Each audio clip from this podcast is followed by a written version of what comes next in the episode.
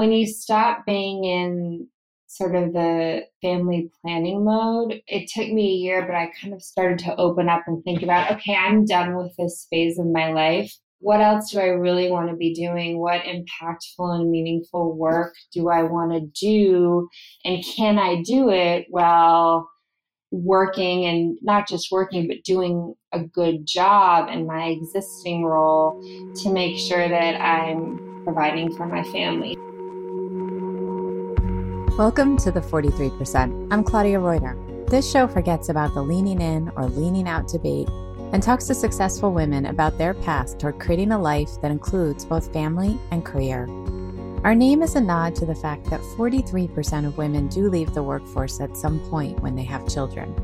We all have our takes on why and what might be done to better support working mothers. In this show, though, we explore a wide range of experiences and ideas. That was today's guest, Erica Hogue. Erica is an account director for Viral Gains and the co founder of MOR, a purpose driven consulting firm focused on providing subject matter expertise and best in class inclusion practices for working moms. She's also a board member at Helping Mamas and a mother of three young children. Erica was also an early sales employee at Twitter and was a founding member of their first Parents Employee Resource Group, which is an internal initiative to support families at work. In our conversation, she shared her career pathway into sales, her passion for supporting and empowering women at work, advice for people navigating these decisions, and advice for companies interested in supporting working parents.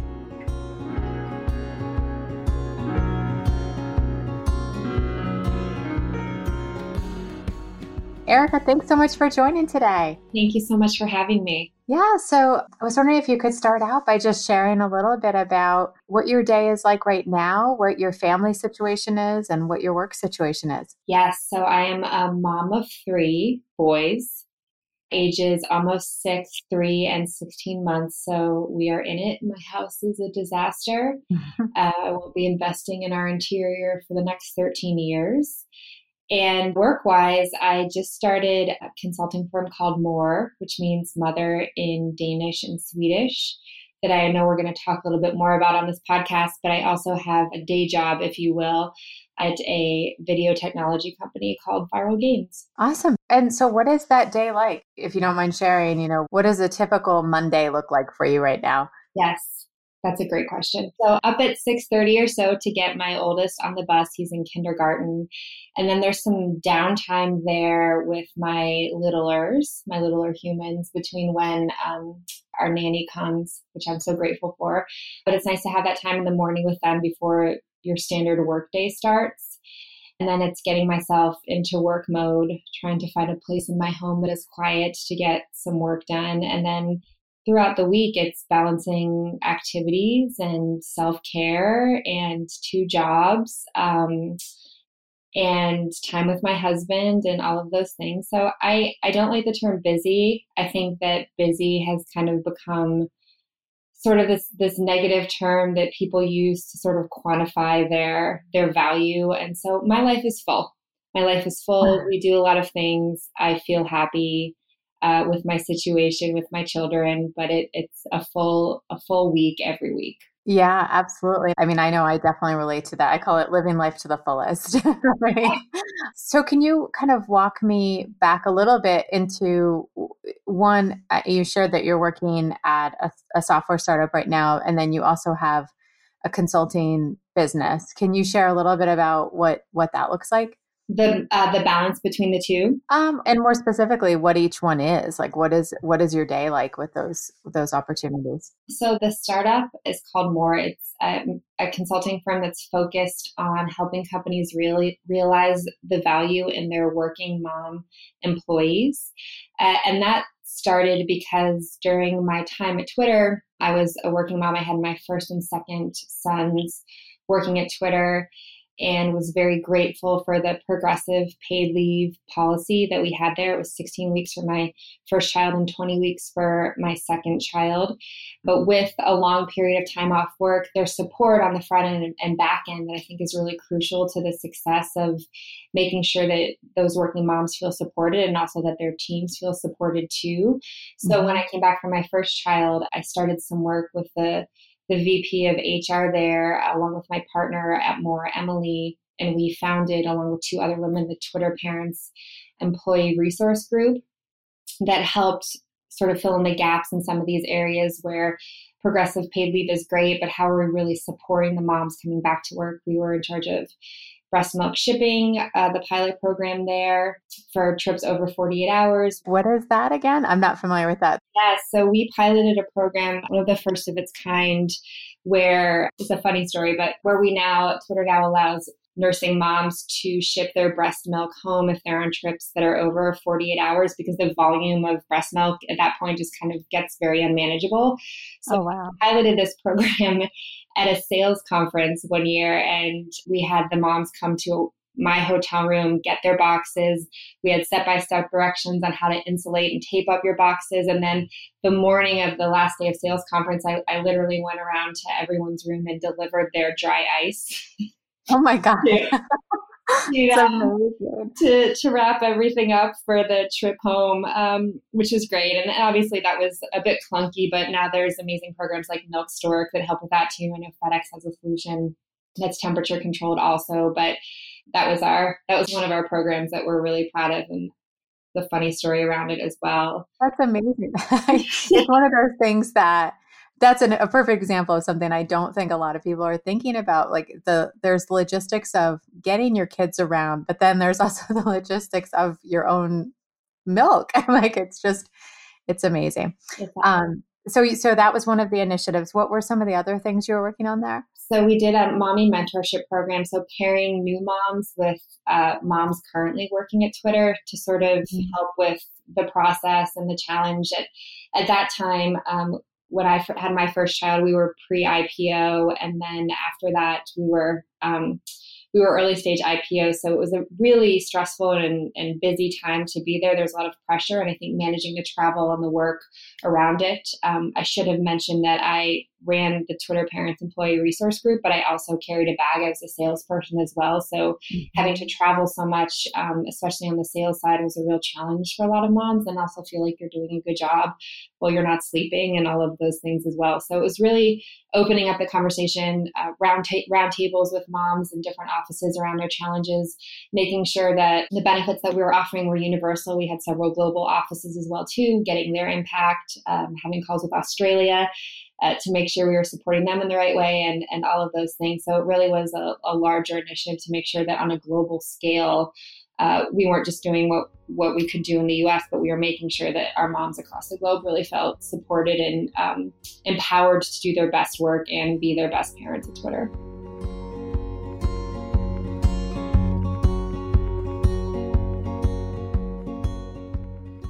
When it comes to marketing your business, I know it's all about reaching the right audience at the right time and connecting with them when your message will resonate the most. So, if you want to target your customers where they are engaging every day and when they're ready to make a decision, LinkedIn can help you. When you advertise on LinkedIn, the world's largest professional network, you have the ability to build long term relationships with your customers. Those relationships often translate into high quality leads, website traffic, and higher brand awareness. What's the first step? Talking to the right audience. With a community of over 575 million professionals on LinkedIn, including me, you have access to a diverse group of people searching for the things they need to grow professionally. LinkedIn has the marketing tools to help you target your audience with precision down to their job title, company name, and industry. Because better targeting equals a message your customers care about, which in turn leads to more trust built with your customers. In fact, four out of five customers who are on LinkedIn are the decision makers at their company. So you're building relationships that really matter. To redeem a free $100 LinkedIn ad credit and launch your first campaign, go to linkedin.com slash the 43%. That's linkedin.com slash T-H-E 43 P E R C E N T, for your free $100 ad credit. Terms and conditions apply.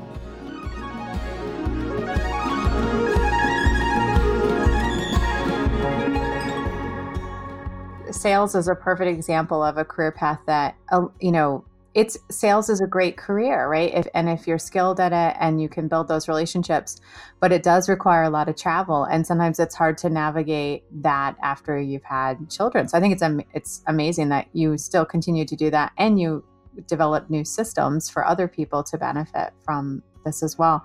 So where did that journey lead on to the next phase? Like at what point did you move on from Twitter? Yes, so I moved on in October 2016 from Twitter, and then I worked at one company and then found my way to Viral Gains, which is where I'm at now. Uh, it's a video tech startup. Mm-hmm. And I had my third child at Viral Gains. And I think the finality of having my third and final child, we've decided that that's what he is. He's lovely and wonderful, but he is our last one. Um, when you stop being in sort of the the family planning mode, you it took me a year, but I kind of started to open up and think about, okay, I'm done with this phase of my life. What what else do I really want to be doing? What impactful and meaningful work do I want to do? And can I do it while working and and not just working, but doing a good job in my existing role to make sure that I'm you know providing for my family. So mm-hmm. um, around August last year, I called up my co-founder of Twitter Parents, Emily, and I said, I think I'm ready to get back into this. She and I had kept in touch after we both left Twitter around the same time and said, I think we always knew that we would find each other again when the time was right. Uh, and she said, I think I'm ready as well. And we spent the next five or so months sort of figuring out what we really wanted to offer and what it looked like and where we could apply our skill set and the fact that we had done this work before. Uh, Emily had also built out the entire employee resource group strategy at Lyft, so she had that under her, her belt as well too. She had done it twice now. So really focusing on what what that looked like, building a company, and if it was feasible with our current jobs. Emily also is in the process of a move right now, so she's she's going through a lot of life transitions. So we really came together in December and sat down and had a good 48 hours together where we fleshed everything out. And we launched in February, and so far it's been um, it's been a challenge balancing both companies. But I think it's really interesting when you put something out in the universe that you really want how things sort of become manageable if you're mm-hmm. able to mm-hmm. really focus and divide your time on the things that you need to. I totally understand what you're saying. I was talking to someone the other day who is saying, you know, it's very easy to think there's not enough time in the day, but often there is if you really break it down. And where there's a will, there's a way often. So now with this new initiative that you have in your spare time, where do you see the impacts happening? Do you see uh, this translating into being able to retain more employees who are in this situation and having kids, or is it increasing engagement scores? Like, how, where do you see the the outcomes associated with this type of work? Both of those things. Yeah. Um, so there is a ton of research out there that supports both those things you mentioned, Claudia. Uh, when it comes to attracting and retaining talent, uh, perks and benefits, um, and more of a, a, culture cultural experience working at a company have become increasingly important important to especially the millennial generation, who's going to be majority of our workforce in about you know 15 years. So being able to outwardly say when you are in the process of recruiting or interviewing that you have this policy in place designed to help moms or parents because the work that we do can easily be transitioned into a you know a more holistic parental strategy as well. It means a lot. It goes a long way when bringing talent on board. Additionally, if you are doing this correctly, you can retain working moms as well too. I think that the X factor there is that no one before they have a child really knows the kind of person they're going to be after they have a child. And not mm-hmm. having the flexibility to really become or evolve into that, that person in your job is one of the biggest challenges that moms run into.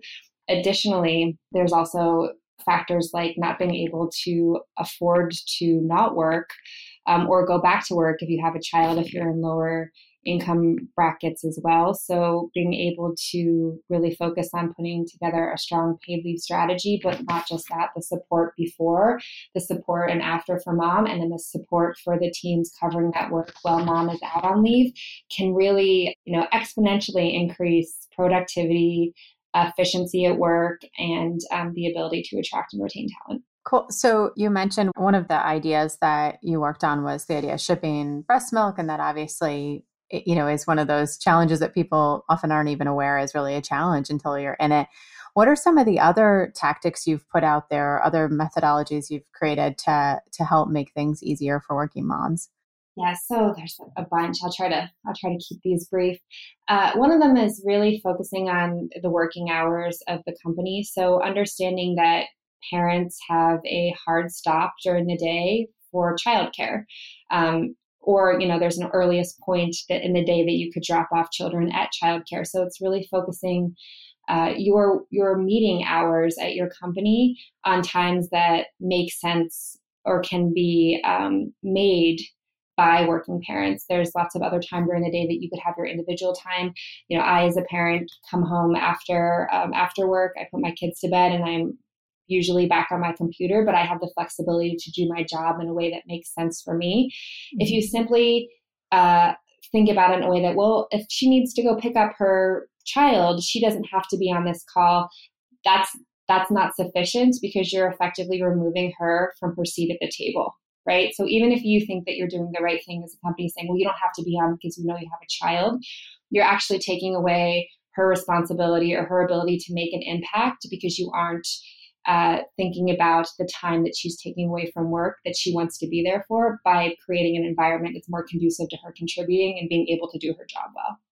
And you know, I think one of the things I, have heard as a th- as common thread in a lot of conversations lately is that I think sometimes we as women feel like, well, you know, childcare is our responsibility, and you know if there's that meeting happening part of our our job becomes to figure it out. But if i'm hearing you what you're saying is that sometimes the way the structures of childcare are created whether it's when daycare ends or how long your nanny's working for it's some, unless you have someone literally living with you it's not it's not that cut and dry right? No and even if you even if you split childcare duties or pickup duties with your spouse there's lots of times when someone is traveling or not. You just as a company i think it can be so much easier and so much more effective. And the loyalty um, and desire to continue working at your company will uh, increase so much if you think about parents in that way, right? Yeah, absolutely. Are there any other other ideas that you've put out there that you think have really resonated with women and with the corporations that you're serving in that way? So there's a, there's a lot of work as you could you know um, being done on the policy side us is one of the only countries in the world that doesn't have um, a government supported paid leave policy mm-hmm. uh, and so there's a lot of work being done on the policy side the the issue is that it has not been translated into why having strong support for working parents is actually good for business. Mm-hmm. So and one of the things that keeps coming up in our conversations that we've had with many individuals and companies before is that, well, I can't afford to lose someone for 12 weeks or 10 weeks. I can't afford it. Um, and that's not true because there's lots of other ways to incent the team covering the work that doesn't equal a one to one payoff, right? Um, mm-hmm. there's ways to think about a cultural shift that allows the coverage team to feel included and supporting them with growth opportunities. Um, a lot of the work that, or a lot of the times that this has not gone well is when uh, having a baby to company is presented like a burden on the rest of the team, which is just an unfortunate situation across the board for the mom and the parent and the manager and the company as well. So it's thinking about that mm-hmm. um, a little bit differently. I won't go into specifics because that's a little bit of our business model, but ways to kind of uh, approach that a little bit differently. And understanding that women, well, after you have a child, there's research that shows that your brain kind of recalibrates to be more efficient. So if you're doing this the right way, uh, working moms coming back to work are more effective and efficient workers for your team as well too. And if you're sitting there thinking, well, um, I still am not bought in, if this mom that you have employed does not come back to work, it's going to take 50 to 200% of her salary to find a new employee. So when you think about it in that way, is that 10, 12, 8 week paid leave time that you're giving them worth it? Mm-hmm. Right? Because it's such a it's such a low cost compared to what you would lose if you don't empower this person to come back to work and fully do their job the way that they can. So interesting, and the idea that you just brought up, uh, you know, based on research that your brain recalibrates after you have a baby, and and in some cases you become better able to multitask or have higher functioning capabilities or whatnot. And it's so interesting that you're saying the research points to that, and yet so many women have a confidence gap when they're coming back. And it's interesting to think about why there's such a disconnect there between the level of confidence that people have when they're returning to work and their own ability to achieve. Because I've certainly hired a number of women over the years who um, you know, have, have stepped out for a period of time and, and go on to be incredibly successful and are incredibly hardworking and, and do a great job. Yes. Are there any examples in your personal experience of where you've you've benefited from a type of policy that you've initiated now at this point and had it positively impact your job or situations where you wished you had had it and then it became a tr- struggle for you? Yeah, so um, I work for a small startup now, and our our policy um, is not what what I had at Twitter's. Um, and it, you know, it affects it affects your bottom line certainly if you're taking 12 weeks like I did and not getting paid for all of them. That's that's a real challenge, and it's something that really hits you financially, right? I I feel fortunate that um, it didn't impact us to the point of um, you know necessarily having to lose anything or, or rethink about our lifestyle. Uh, our lifestyle. Fortunately, I have a working spouse as well who um, who was able to kind of carry some of uh, the load. But um, the pro- the progressive paid leave that I had at Twitter was wonderful. The time off was wonderful. I I healed. I bonded with my um, child. I knew. Uh, I was grateful for the time, but got to realize in my own way that I was not going to be a stay at home mom. It wasn't wasn't what I needed to do to live my best life. But again to the point around paid leave is not enough too it's thinking about how um, how we're supporting the entire motherhood journey right? Being able to uh, help moms put together a plan where they're at where they feel confident that their job will be done. Um, having a team that is supportive and excited um, for the mom and is willing to step in and, and, get things done. And then allowing that person especially as a first time parent to evolve and become who they are and and feel comfortable having dialogue on what is or is not working. To your point, Claudia, about confidence, I think we go back to work and we have this pressure to be the exact same person we were before. And that's that's not the reality. We have a tiny human that's relying on us and our, our, our partner to live and things are different. Doesn't mean that we're not as effective it doesn't mean that we're not working as hard. It just means that we're working very differently. And, and the challenges that companies aren't necessarily acknowledging that right now are putting in the processes in place to support a, a good paid leave policy. So, do you mind taking me back to? I mean, I understand you were at Twitter before where you are today, but how where did how did you get to Twitter? Like, what was your career path? Where were you when you were in college? What did you think you would be doing? And is this in line with that? No, it's not. I don't. I I've thought about this before in my own time, and I've I've thought even further back to when you're you know you're having sleepovers with your girlfriends when you're younger and talking about what you want to be and I, I don't know if I had any sort of straight trajectory. In college, I majored in a couple of things. One was psychology, one was early childhood um, education. Mm. And I ended up graduating with a degree in, in journalism, uh, broadcast journalism, and, and, a minor in business.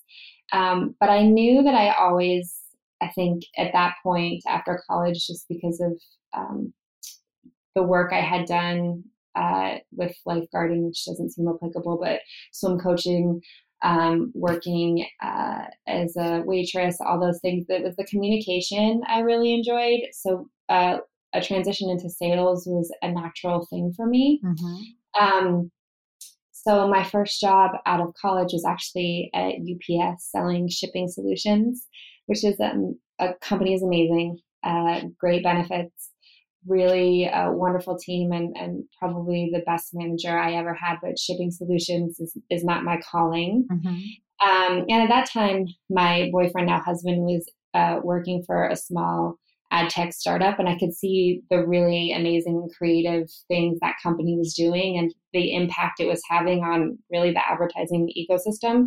So I transitioned there, and I um, I started working for um, after another stint in, in uh, IT security, um, started working for our uh, large newspaper down here, which is Atlanta Journal Constitution on the digital side, selling ad sales, um, which was a great step into the digital landscape. And you learned um, all the lingo and the ways advertising was sold on the digital side. Um, and then the opportunity to work for Twitter arose because they were opening an office down in Atlanta. So I was, um, I started as an account manager. I uh, was the eighth person on the East Coast of Twitter, uh, which was an amazing experience. So I was in really early stage startup, and uh, the experience was unlike anyone, unlike anything I could really describe. There was just so much. Um, there was such a family feeling. We were all hustling, we were all working a ton, but we all had this purpose driven focus that was Twitter, mm-hmm. which was was connect everyone across the planet. And we were really driving toward that. So those days were amazing, but I was you know, I was married, but I had no children. I had all the time in the world to give to my job. Right. Um, and and so I did, and it was again, it was an amazing experience. And and after I had my child, that all that kind of changed because I didn't have all the time in the world, and I was tired. Um, sure. And it's interesting that you know you've had this career path, but you mentioned that when you were in college, you had you know studied psychology. You'd also studied early childhood. What um, what if anything do you think your studies of early childhood uh, like how did that potentially impact some of the the consulting or or business work that you're doing today? That's an interesting connection that i think to this moment i probably did not put together. Um, i i think there's there's um, it is impacting me and i think it's causing me to think about things um, on a a level of parenting where i want my children to feel very comfortable being themselves. Um, and part of that is having um, a parent who does the same. Um, and I think that uh, what I, the best example I can set for my children is being happy and content with the work I'm doing. And as I mentioned previously, I knew early on that being a stay at home mom was not um, not going to be the path that was most fulfilling for me and, allowed me to be the best parent I could be. Mm-hmm. So them seeing me have um, them seeing me work is important because I can be better for them. But then I, I also am proud that someday I'll get to tell them when they understand that um, my goal was to also help other women continue in their workforce by helping their companies realize that they are valuable employees because um, sometimes if you are managed out of the work environment, you talked about this earlier too, Claudia, that it can be an intimidating process to get back in, um, you know, because of a lack of confidence, because of feeling that you no longer have the skill set um, to re-enter the workforce um, or any of those things. So if you are content staying um, and you don't have that option, that's an issue, right? Because you're going to not be your best self. So it's being able to provide the option and help moms and their companies uh, really continue to help this contingency thrive. Yeah. So, and you also studied psychology and then you ended up in sales, which takes, I mean, to me, sales is also relationship building as much as it is anything else, right? It's, it's understand. And so, do you mind actually sharing a little bit about that? Like, what do you, you've obviously had a lot of success as someone in sales and for a company like Twitter early on, and um, obviously, what what are some of the things that you found are are crucial to being successful in sales? I think it's just really listening and understanding the problem that you're trying to solve. So, um, so much about sales is selling a solution, but you you can't sell a solution without understanding the problem. So, so much of the work I do now and the work I've done in the past is just one on one time, having people tell me their challenges in the particular space I'm able to help in. Um, and then it becomes more of a conversation and a friendship and a relationship too. You're talking about things that matter and that are important. You're not talking about products, you're not talking about ad units, you're not talking about any of those things. It just becomes a much more authentic and genuine relationship. Um, I think the other thing is that you have to care. You have to really care about the work that you're doing. You have to believe in the solution that you're selling as well too, and you have to really be invested in making these um, these connections and being part of a personal experience, not just not just selling a product. Yeah. And you know, you mentioned obviously you had you you it sounds like you created an opportunity to jump into ways that you could improve things for working parents at Twitter and now you've got a side um, business where you're you're really jumping into this with both feet, so to speak. You know, a lot of times in the tech world, there's you know there's a lot of stories out there on how it's very you know young guy in hoodie ceo type and um, it's not necessarily always seen as something that's incredibly friendly to to women um, you know what where do you feel like was there a male mentor that engaged with you or was it a female mentor like where did you find the courage or tenacity to say not only am i going to continue to do a good job here post motherhood you know starting but i'm going to actually you know think of ways to improve this situation for other moms. You know was there anyone who or a type of person who made that an easier thing for you to do? Yes. So when we connected um, i'm trying to remember how the exact process happened but as i mentioned i got back and, and i realized right away that there was a bit of a gap in support for moms coming back to work and i didn't really have anyone who was a new mom to talk to in my office i was a smaller office uh, down in atlanta around my challenges. Um, so I was connected through the VP of HR to other women who were going through similar things. Um, and at that point, I think we all realized, the four of us, through our conversations, that, that there was something much bigger and much more important here that we could be doing and that if we could elevate we started off as twitter as twitter moms but if we could become more inclusive and elevate our status to something that was recognized as as an employee resource group mm-hmm. at twitter um, we would be able to have impactful conversations uh, with high level leadership with an executive sponsor and really start to get some things done and that's what we did because we were there so early we were able to take the reins um, and because twitter was such a young company so young and, and that it wasn't very old as a company but young and that so many of the employees there were were just just getting married and then just started having children it's a much different environment now.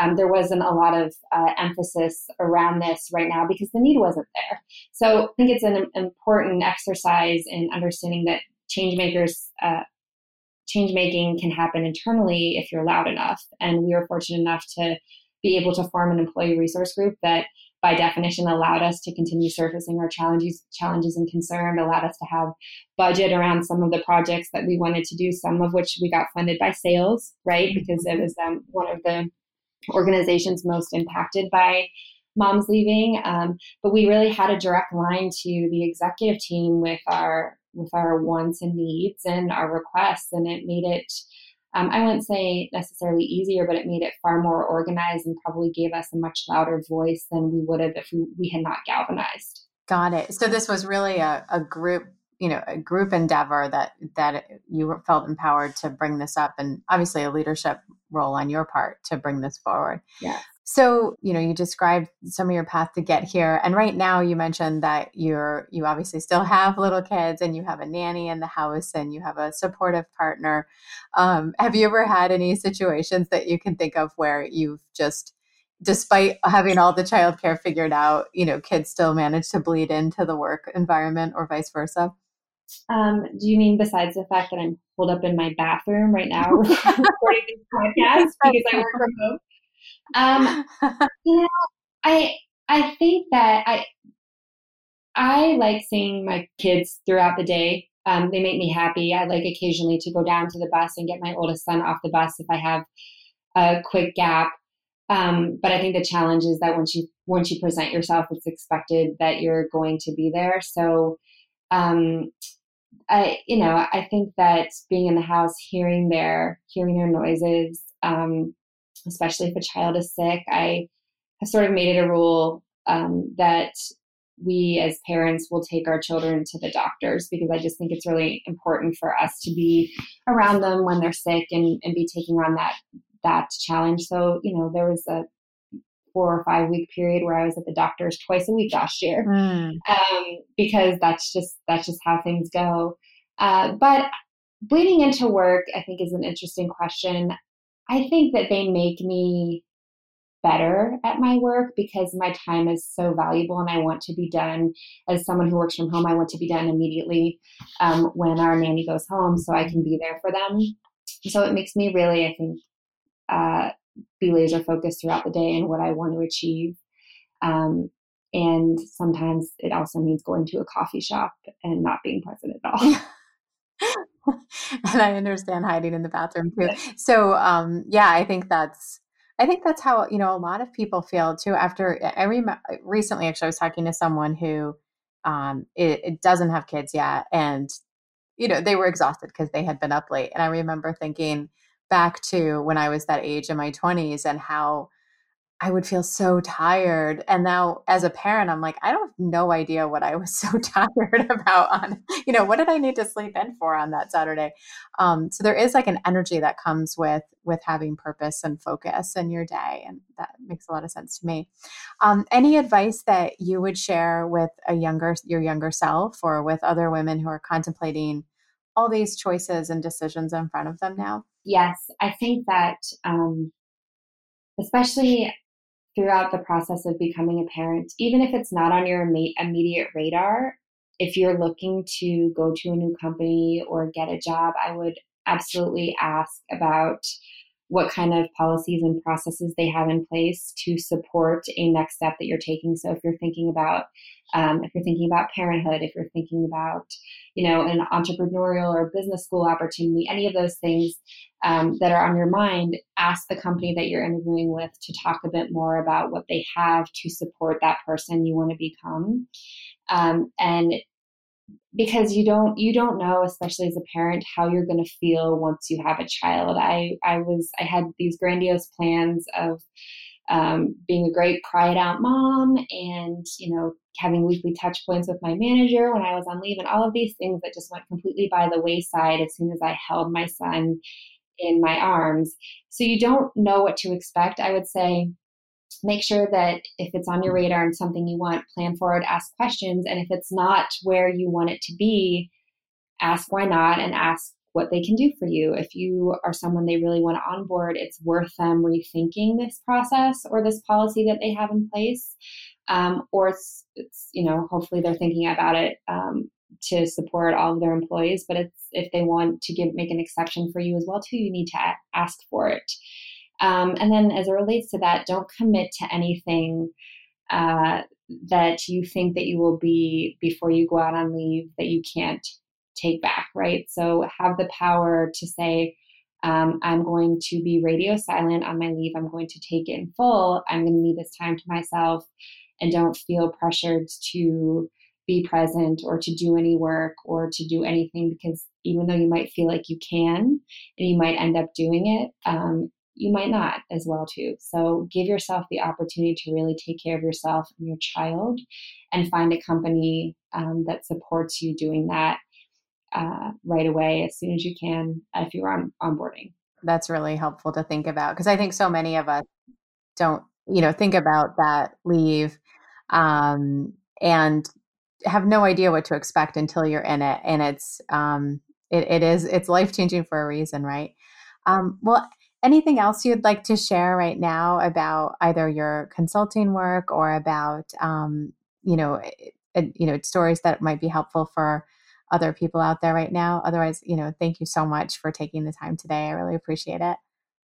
I mean, absolutely. I think, you know, if there's anyone out there who who does own a company, um, I think it's just it's really important to listen to your employees and make sure that you're getting a good gauge on how they're thinking about and feeling about their benefits and processes around this particular issue, which is, you know, becoming a parent. Mm-hmm Uh, I think oftentimes there's a gap between how well leadership thinks they're doing and what the um, what the reality is on the ground. So uh, if you are looking to invest in something like this or a culture that does support working parents, make sure that you're talking to the parents, make sure that you're getting honest feedback, and make sure that you're taking that feedback and making actionable changes with it, not just the lip service. And of course, MOR can help with that. But generally speaking, I think that's an important part of retaining your employees, onboarding really strong talent, and making sure that your working parents feel like they can thrive at your company. That's awesome. Thanks, Erica. Thanks so much for making the time today, and good luck with everything you're doing. It's really important. Thank you so much for having me, Claudia. All right, awesome. Have a great one. You too. Bye.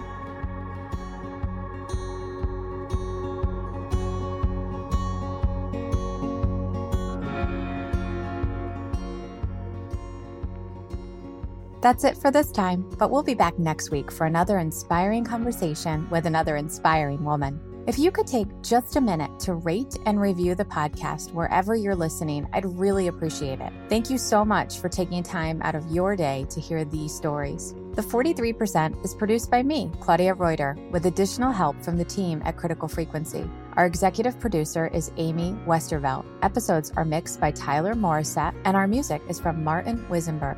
You can find the 43% wherever you listen to podcasts on our website at the43%.com or at criticalfrequency.org. Thanks again for listening and have an awesome week.